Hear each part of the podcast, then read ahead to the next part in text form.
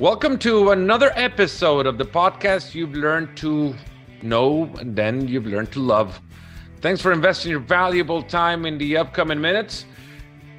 This one we'll do it in English, and we're gonna just switch languages for for this episode, but you'll think will be worth it.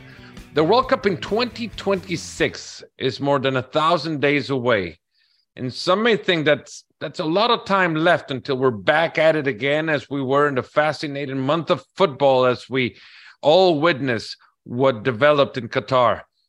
To some, though, a thousand days is nothing, and it must feel like it's just right around the corner one of those that might wish they had another thousand days on top of the thousand days that are left to the 2026 World Cup. It's Houston World Cup host committee president, Chris Canetti, whom we welcome to the show. Welcome to the podcast, Chris. How are you? I'm doing great, Fernando. Good morning. How are you? So, so tell me, how much is a thousand days to you? Oh my goodness! Now you're making me nervous. You know, I didn't, uh, I hadn't counted the days, but uh, you're right. It's uh, the next three and a half years are going to go by in a blink of an eye, and it'll be here before we know it. So uh, it's time to get working and uh, get organized for 2026. How many how many years were you working on the bid before you actually got the announcement that Houston was selected as one of the U.S. cities to host the World Cup? So I started in the bid role in January of 2019. So we worked on this for about three and a half years uh, before the announcement came in June of 2022. Uh, of course, that process was delayed um, a little bit by COVID, like everything else uh, in the world during that that rough period of years. Um, but it was a you know, it was a long process uh, that really started um, in 2018 when North America was awarded the rights. Uh, but I stepped into the role uh, in January of 2019 and uh, saw it right through to the decision in June of 2022. So three and a half years is basically what's left for you to to actually host your first game. What did the bid look like three and a half years before you heard that Houston was selected? Yeah, you know, it was an interesting process. There were 17 U.S. Uh, cities fighting for what was uh, uh, planned to be 10 spots. At the end of the day, we ended up with 16 US cities because DC and Baltimore uh, combined their bid. And then, of course, 11 were selected. But um, it was a real interesting process. You know, Houston, we always knew um, had a lot of strengths going for it in its favor, but we took nothing for granted. We knew we, we had a lot of work to do. Uh, we knew we had to uh, tell our story and, and make sure that our our, our narrative was out there for FIFA to understand that Houston is not only the fourth largest city in the United States, but the largest in Texas, one of the most diverse cities in in uh, all of North America, and rich with infrastructure from from great international airports to hotels to transportation and of course stadiums and uh, training facilities. And uh, the other thing too that we needed to let people know is that Houston has hosted more major sporting events than any other city uh, in America since 2004, from Super Bowls to Final Fours to All Star games. Uh, and, and that trend obviously continues with the Final Four coming here uh, in just a couple of months and the College Football Championship coming here in a year. So uh, that's really what we focused on during the bid process was making sure that um, the, the world was aware of the strengths that we have out there and uh, putting putting Houston up there in that that top end of the table to be selected. So when you, when Houston was selected, when you learned of the selection of Houston as one of the host cities for the U.S. Uh, World Cup, uh, for the U.S. portion of the World Cup, you, you, said Houston is a soccer town, and and for all I know, and for all I knew, having uh, spent a good part of my life in in Texas, to me, Houston was a rodeo town. A uh, uh, it was the town of the Astros. It was a town of the Houston Oilers before the Oilers just uh, shipped away and left left town, and then it, it, was a town of country music and great barbecue. Uh, it's it's Houston a soccer town. How is how is that? Well, it's all of those things you just mentioned and more, including a soccer town. And I mentioned it in, in my previous comments that uh, you know Houston is one of the, the, most diverse communities here in all of, of North America. So we have um, you know lots of different countries represented in other ways, shapes, or forms uh, here in in Houston, and we know that that soccer, or football is the world's game, and there's just such a passion for the sport here. Um, you know, I'm, I'm, the former president of the Houston Dynamo. Was, was with that club from 2006 to 2018. There were many years uh, when that team was successful, where we were selling out stadiums week in and week out. Um, and then we've hosted a number of international, major international uh, soccer tournaments, whether it be at the Dynamo Stadium or at NRG Stadium, where the World Cup will be held. Um, and those those um, uh, matches are always sold out uh, with the enthusiasm from the, the great soccer community that we have here. We're a growing soccer community. We're not the finished product yet. Um, like uh, like our, our we're, we're, kind of mirroring our cu- country right now as the mm-hmm. sport grows. But um, there's definitely a, a, very strong culture for the sport in this um, city, and I think that's one of the things that FIFA was attracted to. Texas had a city selected in 1994. That was Dallas and the Cotton Bowl. A stadium hosted a bunch of games. Many of those were memorable games. I remember Holland, Brazil, for example, and and it, but but not Houston. Houston was not there yet. Um, what made Houston selectable to to to the committee that that chose the cities that would that would host a game in the World Cup. And and I'm guessing, I guess the next thing is within your answer, maybe the variables that that FIFA were looking at. Of course, a stadium, right? Of course, you need to have a stadium, and the stadiums are in place. There's no city that needs to build a stadium for the U.S. to host a World Cup. I remember uh, way back in 20, 2009, it might have been when South Africa was having issues whether or not they would be able to make it in time with their stadia to to host a World Cup in 2010. I remember asking President of U.S. Soccer, Sunil Gulati, back in the day, I asked him, so would the U.S. be ready to host a World Cup? And, and they said, yeah, we'd be ready tomorrow if need be. And, and then he said, he went on to correct himself and said, you know what? No, we wouldn't be ready tomorrow, but we'd be ready next week because we have to print credentials, he said. well, listen, it's a great point. You know, in 1994, Houston probably wasn't ready to host a World Cup. Uh, but it shows the growth of this city over the course of the last 20 plus years. Um, and, um, you know, we do have all of the, the infrastructure in place. NRG Stadium is a world class stadium, 72,000 seats. Not only do we have the, the, the, soccer stadium there, but we also have a 700,000 square foot uh, conference center and a 5,000 plus seat arena on the campus that provides flexibility for hospitality and credentialing centers and all the other things that you need to organize a World Cup, plenty of parking. But uh, the other very important thing that we have at our stadium is a retractable roof. And it's mm. important to be able to close that roof for, for climate reasons, not only just to keep it cold, or not cold, but, uh, you know, uh, cool on cool. hot days in the summer, yes. But um, to protect from any uh, weather delays. of course, when you're when you're having a World Cup match and it's being broadcast across the world to an average audience of 190 million people. You want to make sure that that match kicks off on time uh, within the television window, as you know, in the industry that you're in. Um, and having that roof protects you from any kind of lightning delay or anything like that. So uh, the venue itself really uh, has a lot going for it, but the city itself has a lot going for it as well. Um, you know, I mentioned a lot of the great things earlier, but uh, during the bid, we uh, we talked a lot about what we call the spirit of Houston, this uh, this intangible element that we have here as a community to come together uh, during big moments and um, and make and to mobilize to make big things happen. Um, you know, sometimes that's in in the face of tragedy, like Hurricane Harvey, but um, a lot of times it's for positive reasons like this, where we where our community gets behind things, supports things, and really pulls together to make uh, just make great results. And, and and that's been seen time and time and time again um, when other major sporting events have come through here they've turned out to be some of the best on record not only because of what took place on the court or on the field um, but uh, based on how the community responded and, and supported everything. What's in your plan what's in your calendar if, nowadays with a thousand and some days to go? Yeah. what's well, what's in know, your in your planner we're just getting ramped up right now. Um, obviously, the focus was on Qatar, um, you know, pretty much through 2022, and now that the calendar has turned into 2023, and and the focus is on the next Men's World Cup. Um, you know, we're now gearing up. We're starting to have more engagements with FIFA to talk through a lot of the logistics around uh, stadium elements, uh, hotels, uh, training sites, um, you know, fan fests, all of the different moving parts that go on.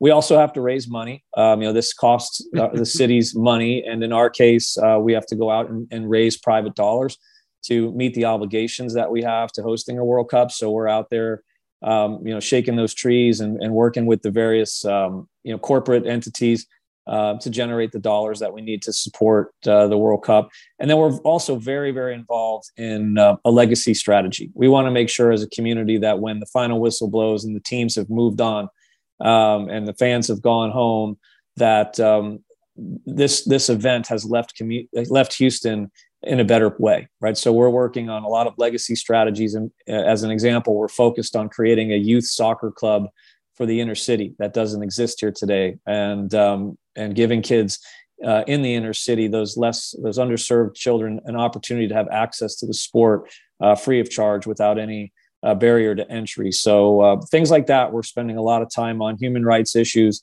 um, as well um, that are keeping us busy right now. What does 2036 look for Houston? And and and in speaking about the the legacy, of course, NRG will remain there and when might not be there in 2036 as stadiums you know evolve in america especially uh, they have a short uh, lifespan it seems and the next stadium is probably already thought of uh, as we speak but when it comes to the game of football in in the us uh, what would houston the soccer town of houston look like in 2036 thanks to 2026 yeah, I think we have to look at that on multiple layers. From you know, let's start from the bottom up. Um, you know, hopefully, um, we've been able to grow the sport in a way where more kids are, are excited about it, interested in playing it. We've created more um, programming and infrastructure that give kids access to the sport uh, a little bit easier. You know, it is a pay to play sport in this country. Um, and um, you know it's not easy for everybody to, to play it when they want to at an organized mm. level. So hopefully we engage more kids in the game um, hopefully that participation in the game um, not only brings great benefits to these kids and, and helps them in their you know as they shape their lives going forward but hopefully we are able to identify more talent and players um, through that so there's a player development element as well producing more talent for the professional uh, game and the national team um, but also you know all the way on up like i said to the pro level here we have a men's and women's professional team here the dynamo and the dash and um, hopefully the world cup coming through here brings more excitement and energy and helps to grow the game on that level as well and provide provides more um, fandom and viewership and all the things that are important uh, for soccer clubs and soccer leagues to, to thrive. Let's veer away from the World Cup a bit, and, and I'm sure those listening to to the podcast, as you said, the words, it's a pay to play sport in America. Thought, oh, he said the sin word. You know, it's a, the it's a phrase that kind of characterizes the state of, of U.S. soccer. Um, can that change in order, or does that need to change in order for the U.S. to become a competitive nation in the world sport? Yeah, I think it can change, and I think there's a trend to seeing that change. I, you know, I speak to a lot of soccer officials at various levels around the the country, um, and I also am aware of what the other host cities are thinking and, and all of the strategies seem to be aligned in one way shape or form in terms of trying to bring more um, you know bring the sport to to more people to provide more accessibility to the sport. Um, i think everybody kind of understands the challenges and the landscape that exists today. Um, and again if you look at our legacy strategy um, of trying to form a youth soccer club for the inner city you, you look at the landscape here there are a lot of great youth soccer clubs that exist in the Houston area. Most of them happen to be in the suburbs. That's where the clubs are, the fields are, the coaches are. Um, there's a lot of work that's done in the inner city. Really, really good work to prevent to bring soccer programming to um, to youth.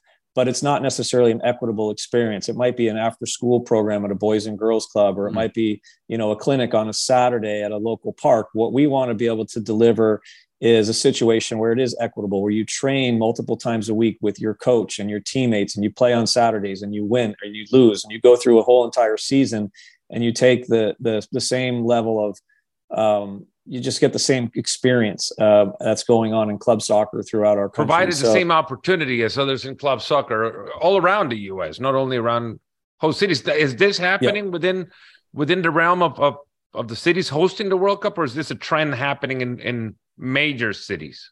Well, I know. I, look, I know it's happening in Houston because we've got a, a, task force that's working on it, and I know again from just being in the in the circles of uh, all the different host cities that they share uh, various models of trying to accomplish the same exact thing. There's a, there's mm. definitely an intent.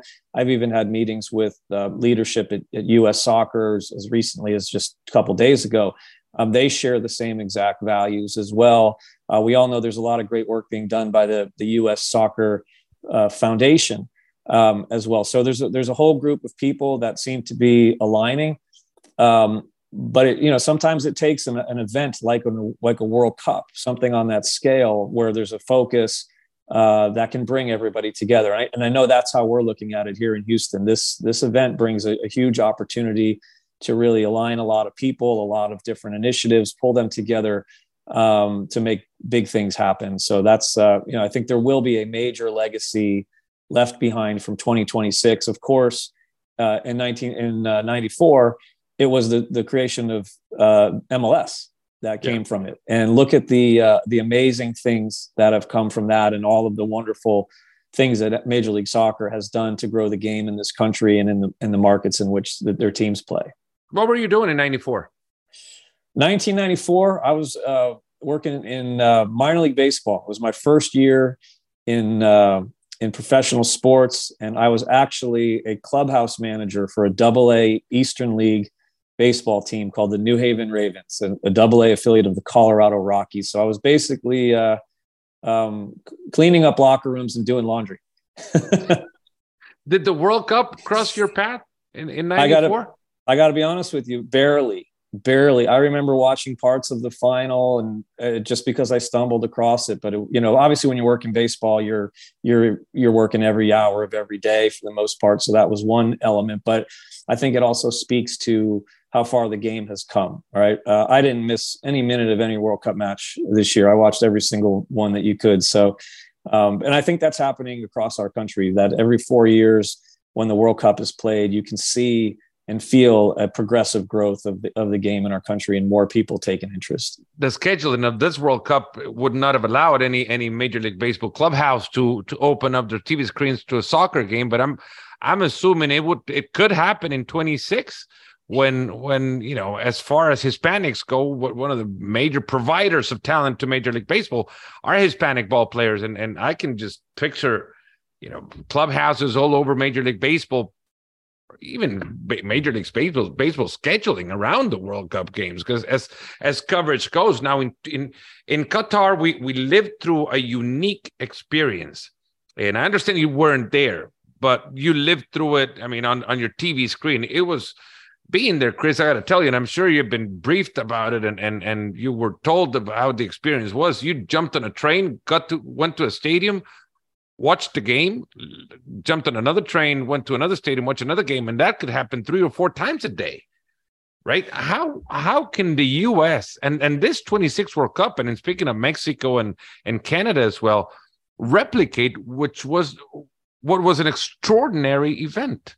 You know, yeah, visitors to that World Cup in Qatar will be expecting to live what they think is a World Cup experience. What we witness over there is unique, extraordinary, and and and once in a lifetime thing. How can you make the U.S., Canada, and Mexico, the North America 2026 World Cup, a unique experience for for everybody visiting?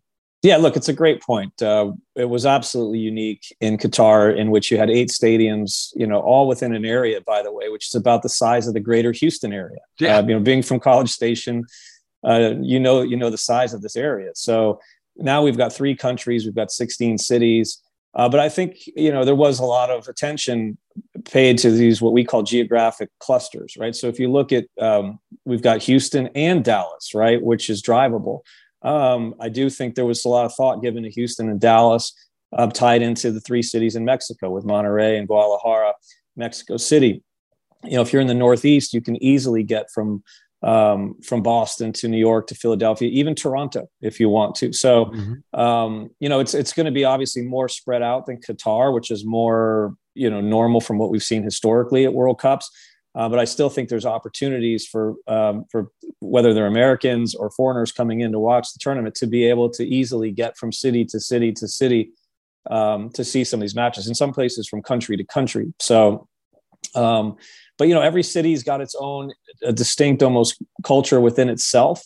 And I think that's another thing that's cool about it. You know, when you come to Houston, it'll be a, a completely unique experience from when you go to Seattle, for example, um, or how do you York keep will... them? How do you keep them uh, tied up to each other? And and that's my next question. Was that actually one of the challenges is making this World Cup one World Cup without having it to be, you know, the Mexico experience completely different to the Houston experience.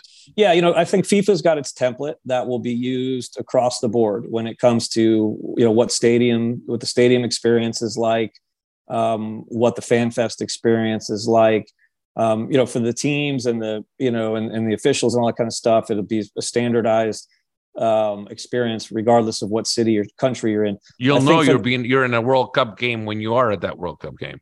Yeah, I think for the fans, like I said, they will get a pretty f- standardized experience uh, across the board. But I think it will be tweaked in each city to give a taste. You know, you mentioned the rodeo in Houston before when you were talking about, yeah. um, you know, our city.